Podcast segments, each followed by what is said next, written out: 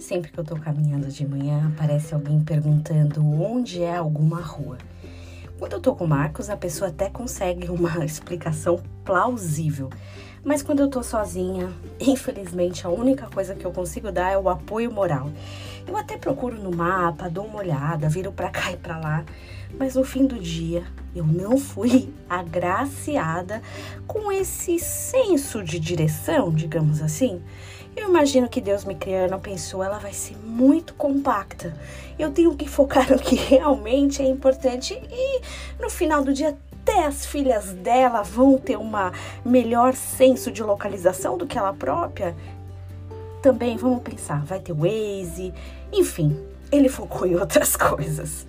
Mas, como eu disse, eu sempre paro, dou um pouco de atenção, tento ajudar, tento falar com outras pessoas.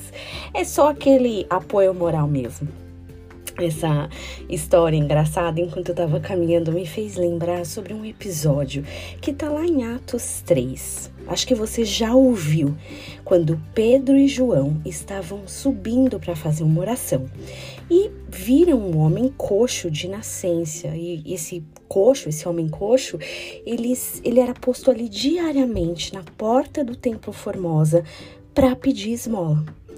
Em um determinado momento, vendo Pedro e João entrando, ele fala: é, Por favor, me dá uma esmola. E Pedro, dando uma olhada bem firme para ele, juntamente com João, disse: Olha para nós. E ele olhava atentamente, esperando que ia receber um dinheirinho.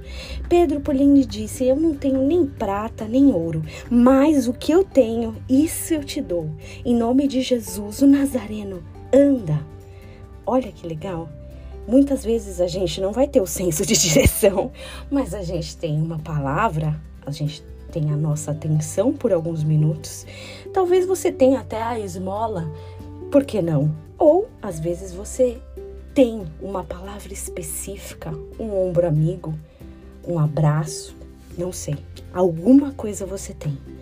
Mas que enquanto possamos encontrar pessoas por aí esperando ou precisando de alguma coisa, mesmo que não seja o que a gente possa entregar, o que a gente tenha para dar. Aquilo que o Senhor colocou em nossos corações pode ser uma, uma forma ou uma semente para mudar a vida de uma pessoa. Ou pelo menos mudar aquele dia. Que você tenha um dia abençoado na direção do Senhor.